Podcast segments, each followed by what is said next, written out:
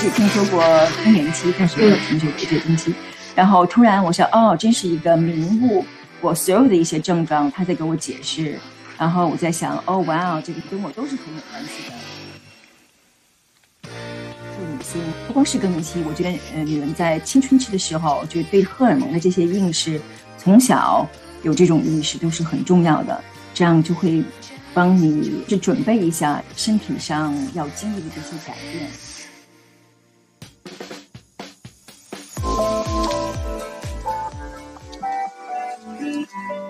Hello，大家好。Hello，大家好。这里是听说更年期，我是南希，我是思佳。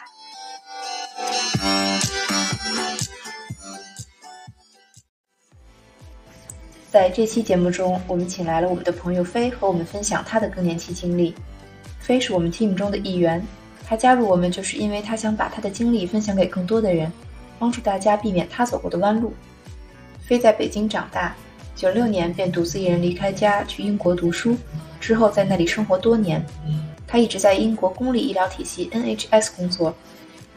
因为他的绝经期来得比较早，所以他的确诊之路也格外波折。听他讲他这一路，我会心疼他每一步身体上的不易以及精神上所承受的压力，也会被他毫无保留的希望能帮助更多人的心所打动。希望大家也能感受到他的真诚和乐观。让我们一起来听听他和他的第二个青春期的故事吧。那今天我们非常开心，请到王菲来跟大家分享一下她的更年期经历。王菲也算是我们这个 team 里边的一个主创成员之一，然后而且王菲本身正在经历更年期。那王菲，你先跟大家介绍一下你自己。好。呃，谢谢思佳。嗯，大家好，我的名字叫王菲，嗯，是草字头，城市的是古文是米芾的芾。嗯，我现在是四十四岁，下周一就要到四十五岁了。嗯，我嗯北京人，然后来英国是一九九六年，是上个世纪出来的。嗯，所以也是离家很长时间，大部分的时间其实是在异国生存的。嗯，所以嗯，我给你讲了这些经验，其实对我个人作为一个异异国人，嗯，其实很有很有关系的。嗯，我就想跟大家分享一下我个人的这个经历，呃，尤其是对更年期、围绝经期的这个个人的经历，然后我是怎么发现自己诊断这围绝经期。嗯，我差不多可能回想一下是。三十八、三十九、四十之前，有些身体上的改变，比如说月经特别重，然后呃流血流的特别多，而且月经也很疼。然后每个月月经的时候，我还有这种偏头疼，然后我偏头疼比以前经历的重要重一些。这个我自己有感觉，但是当时没有联系起来，就是其实是荷尔蒙的原因。嗯，我呢是。呃，没有结过婚，嗯，但是有一个男朋友，然后没有孩子，所以我在快四十的时候，突然作为一个中年的女性，尤其是我父母也是老是催着我要孩子，所以我给自己的四十岁的生物礼日是去做冻卵，然后这是我四十岁的时候，然后经历这个冻卵，嗯，大家可能也知道这个 IVF 女性是打这个荷尔蒙的针呐，所以这些荷尔蒙从外外头打来的针。嗯，对女性的其实身体其实有很大的影响的。当时我也是忽略了，没有自己保护自己的身体，也没有去多想。然后去看妇科的时候，呃，给我做 IVF 的医生也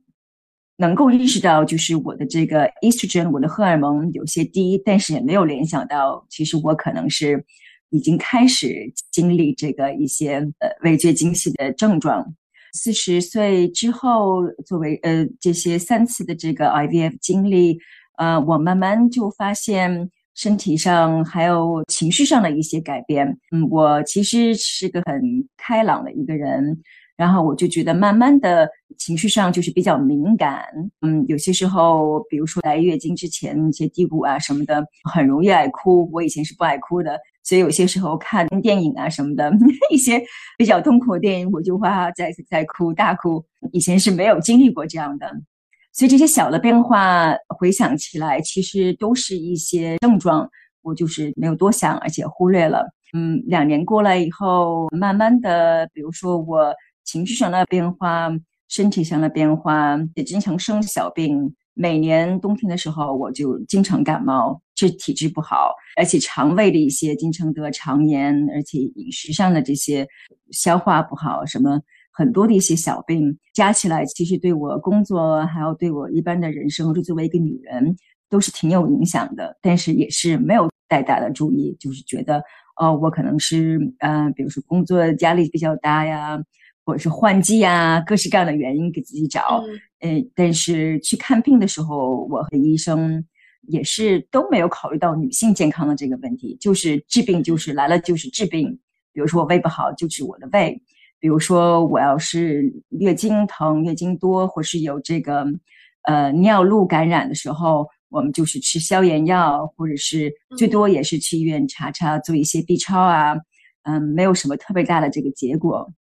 去年可能是也正好是我过生日的这个时候，我跟我男朋友分手，这个对我们俩触动都很大。然后这种大的变化，我突然就是情绪上的低谷，然后身体也是各式各样的病。然后我今年的三月的时候得了这急性肠炎，嗯，去医院检查以后，呃，医生说我贫血很厉害。当时也没有觉得是跟月经有关系，因为都觉得哦，女人贫血，我可能生下来就是妈妈也贫血，就觉得是很正常，那就补补铁吧。但是吃的这个铁也没有吸收，所以我就自己做决定，因为身体不好，这这段阶段对我的工作很有影响，所以我就决定，呃，不去。找 NHS 这个医生，也不找公立医生，就是私人的这个医生。我去看了以后，他就是希望我去做一个补铁。然后补铁跟医生聊天的时候呢，他就是根据很多的这些症状，然后很自然的就跟我说：“哦，那你可能是围绝经期。”嗯，这个词我都没有听说过，我只听说过更年期，但是没有听说围绝经期。然后突然我说：“哦，真是一个名物。”我所有的一些症状，他在给我解释，然后我在想，哦，哇哦，这个跟我都是很有关系的。我之后就是在网上一两天学习了很多很多，看了很多的文章，看了很多的这个报告，然后看了很多的案例，然后就觉得这是真是一个能够解决我很多问题的一个诊断。呃，经过我这个经历呢，我就是回去再跟公立的医生，会想跟他探讨一下。呃，我的治疗方式，医生呢当时就在问我，我的主要的症状是什么？我会不会有出汗、多汗？我说我没有，而且我四十四岁。然后他说，哦，那嗯，不是更年期，还没有到更年期，你可能是有抑郁症，我们给你吃点药。嗯，但是我就是觉得心里我自己能感受到情绪波动是一方面，但是我能自己感觉到这不是主要的一个。嗯，诊断不是我的问题，嗯，所以我去寻找私人的这个治疗方式，嗯，现在我已经是差不多两个月，最后跟医生讨论以后，我选择想要尝试一下 HRT 荷尔蒙替代疗法。我觉得就是你非常好的给大家讲了，一开始是什么让你感觉到身体的变化，然后一步一步又经历不同的医生告诉你是或者不是更年期，以及在这个过程当中你的感受，然后这是一个非常清晰的一个医疗一步一步的一个进阶。然后我还特别好奇的是，当你第一次听医生说。呃，你可能是更年期了的时候，虽然你说你可能有一种啊顿悟，非常好的给你的一个情况做解释，但与此同时，毕竟你也很年轻，你当时的心情是什么样的？很复杂的心情，因为一是知道更年期，可能大家的意识就是说是女性已经是结束了，对于一个女人来讲，你不能生孩子，月经已经停了，而且所有的症状都不是不是想期待的这些症状，嗯，所以特别嗯。Mixed emotion 就是很多不一样的情绪。我记得当时他说了以后，一一些解放，就是解放，就是我这么多的痛苦，这些症状的痛苦，其实可以能有解释的方式。嗯，不是我自己瞎想，也不是觉得我自己哦，就是一些小病，不要太重视。其实真是，嗯，能够证明我经历的这些事情有解释。当然了，从负面来看讲呢，是也是认识到自己。不能老觉得自己很年轻了，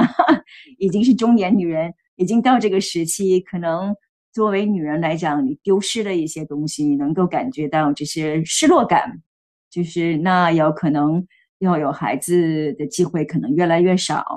对，有种当时就是觉得有种失落感，所以我觉得可以，我能感受到别的女性经历一个时期也会有这样这种失落感。大家有些时候可能不会意识到，是因为你这个荷尔蒙的降低，呃，可能大家经历这个事情有这种失落感，但是不知道原因是什么，是吧？我觉得还是，嗯，能了解更年期，对更年期有一个具体的这个了解，还是挺重要的。嗯，对女人。我觉得你很坦然的跟大家分享你的经历，而且你对更年期本身也感觉到，也不像一开始的时候的那种失落、那种负面的感觉。你这个情绪一点点变化，是是不是发生了什么事儿，或者是你读到了什么、看到了什么，让你渐渐的对更年期有了一个新的认识呢？嗯，一是因为已经走到这个路了，必须得接受现实，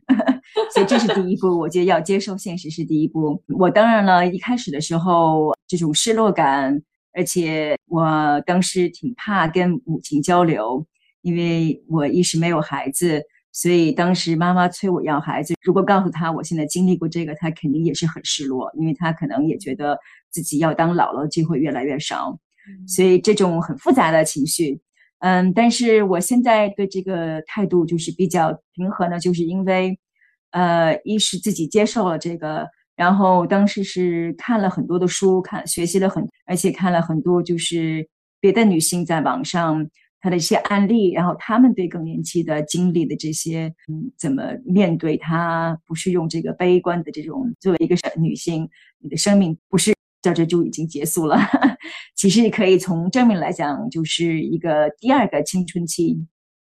所以对我来讲，最重要的就是治疗。我可以接受我已经进入这些期间，但是我不能接受不能掌握自己的症状，因为我希望能在工作上还是嗯能够集中工作，能够就是像我的以前的生活，我还是要呃比如说朋友之间的这些关系啊，我对生活的这种态度，我不想让更年期把我拉下来，所以我就说，那我唯一想做的事情，可以做的事情就是寻找。对我合适的治疗方法，嗯，我呢也是考虑到，比如说荷尔蒙补填荷尔蒙这个 HRT 是不是对我合适？然后作为亚洲人，咱们都是想要自然调，比如说中药啊，对，嗯，或者从饮食上调，呃，当然这个我也是在调，比如说饮食上，嗯，多吃一些嗯蛋白质，多吃蔬菜，然后多运动，像一般生活上的这些调整，我也在调整。但是我是坚决想 尝试一下，呃，各式各样的治疗方式，所以我接受 HRT 的治疗，现在已经是两个月了，我能感觉到一些效果，嗯，比如说，呃，我的情绪的起伏现在慢慢少一些，嗯，而且睡觉是我一个很大的 一个症状，呃，睡觉是。对你的身体还有大脑恢复的一段时间，如果你要是不睡觉的话，第二天就会觉得很累，所以也会影响你上班。然后你荷尔蒙降低会让你睡觉不好，所以现在我觉得睡觉也是比以前好多了。嗯，所以整体来讲，我觉得，嗯，我做就是治疗选择，我现在还是嗯很满意的。然后，当然从再往下来讲，我还是希望。我症状能够平稳以后，我还是想尝试一下自然天然治疗，可以慢慢尝试，嗯，不要就是 HRT 荷尔蒙的 replacement。那就是在这个过程当中，像你刚才分享了，一开始有很多很多症状，然后确诊了以后又采取了很多疗法，在整个过程当中，你觉得最困难的是哪一步呢？嗯，是跟医生交流，因为很呃，我刚才可能介绍我说我还没有说，就是我嗯在英国当时我来上学，其实学的是心理学还有人类学，然后我在医院开始工作，学的最后就是进入医疗管理，对健康医疗管理，但是我们主要的这个 focus 是呃心脏外科还有心脏内科，所以对女性的这个健康没有什么了解。嗯，然后对自己的身体也没有什么了解。就算是我在英国的这个公立医院工作，也对自己的这个身体没有什么太多了解。经过得了好多病了之后，我就慢慢发现跟公立医生交流有一些误区，因为他们因为时间短嘛，每一次你在这边看医生，你就有五分钟。如果对，就是五分钟的时间给你。有些时候，嗯，我就是觉得哦，没有什么大病，就不要去看医生，就是自己诊断。有些时候就在网上看呀什么的，真正没有系统的了解啊，我的这些症状是有什么东西相连的。然后我的一些经历跟医生也不是很，呃，不觉得很不是共情。所以，尤其是做完这个补铁以后，嗯，这个医生跟我说我是经历这个，你应该去重新去看医生。我呢去了以后，他们就觉得我一时年纪还是不到四十五岁，而且嗯没有这种经常出汗呀、急呀什么的，所以就不觉得我是。所以我就这个亚洲人，我就感觉到嗯有可能是亚洲人还有西方人的这个身体上的这个嗯有区别，所以他在治疗上是应该有区别。嗯，作为来这儿的中国人，住了二十多年了。我突然是意识到，其实我们还是不同的，是吧？真是不同。所以，嗯，我对自己就觉得，这只能我能够对自己的身体负责任。当然，医生是很重要，不能特别的 rely on，嗯，这个医生的能完全依靠。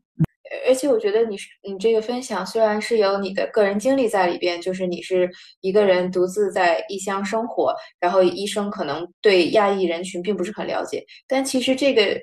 你的这个痛点也很有代表性，就是我觉得哪怕是是在伦敦生活的英国人，或者是在国内生活的中国人，我们其实看医生的时候也有一个困扰，就是我们可能在更年期这个时候，身体有很多很多变化的时候，你不知道应该去看什么医生。跟他交流哪些变化，跟他描述哪些信息是有利于，是他需要做出判断的，哪些信息是不需要的。因为在咱们这个很短暂当中，你已经说出了很多的症状，有睡眠的，有心情的，然后有有肠胃的，有感冒的，然后还有缺血。在这么多症状情况下，我觉得可能确实，哪怕就算是你在你本身的这个呃文化当中，你也会。很无奈，就是很无措，你不知道该跟医生说什么。如果我们没有之前了解的话，不知道哪些症状可能都是围绝经期的症状。我们可能只是觉得我最近是不是累了，像你说的，是不是压力大了？我觉得这其实是一个呃大家都会有的一个痛点。对，很正确。而且我也是觉得，对女性整个医疗上，呃，世界上的医疗上，其实也是最近刚刚女性健康是一个研究的课题。呃，女性的健康不是个主要的。问题，大家都以前觉得，嗯，穿白衣服的老医生都是男性，而且女性可能作为一个女人，经历这么多每个月的月经啊，可能对自己的身体其实顾虑，嗯呃，不怎么太去想每个月的这个月经的这个改变，可能其实是对你的整个的身体会有影响的。这个铁的这个问题，我觉得很有意思，因为我自己经历过了以后，比如说睡觉的问题啊，其实在这个期间接经期的这个时候，女人的月经可能会很多，因为你的这个荷尔蒙幅很大，所以有些月经就特别多，所以那就代表就说明，呃，在这段时间，女人其实很缺血，但是咱们每个月来月经也不会想到来月经多会让对你身体整个你这铁是缺的。缺铁对你的心脏是会有影响的，比如说你的这个心脏的波率呀快呀，或者是晚上睡不着觉，因为心脏铁是在血血液里面。你要是缺铁的话，你心脏，比如说就是比如就是在做更多的这些工作，想 pump 这个呃呃氧气在身里面，所以各式各样的身呃，你作为这个呃研究。这个女性健康，你就是发现这些小事情，其实对你整个的这个 well being，对你整个的这个嗯肢体都是会有影响的。所以第一，嗯，你刚才说的正确，就是很多就是这些症状啊，大家可能也都不知道是有联系的。然后你又不想多想，当时我不去看医生，有时候就会觉得哦，不要太多想了，不是什么大事儿，就留下吧。你知道，其实慢慢小事加起来。嗯，不治疗的话，没有正确的治疗的话，都会是对你的生活有影响。做女性，不光是更年期，我觉得呃，女人在青春期的时候，就是对荷尔蒙的这些应试，从小有这种意识都是很重要的，这样就会帮你去准备一下身体上要经历的这些改变。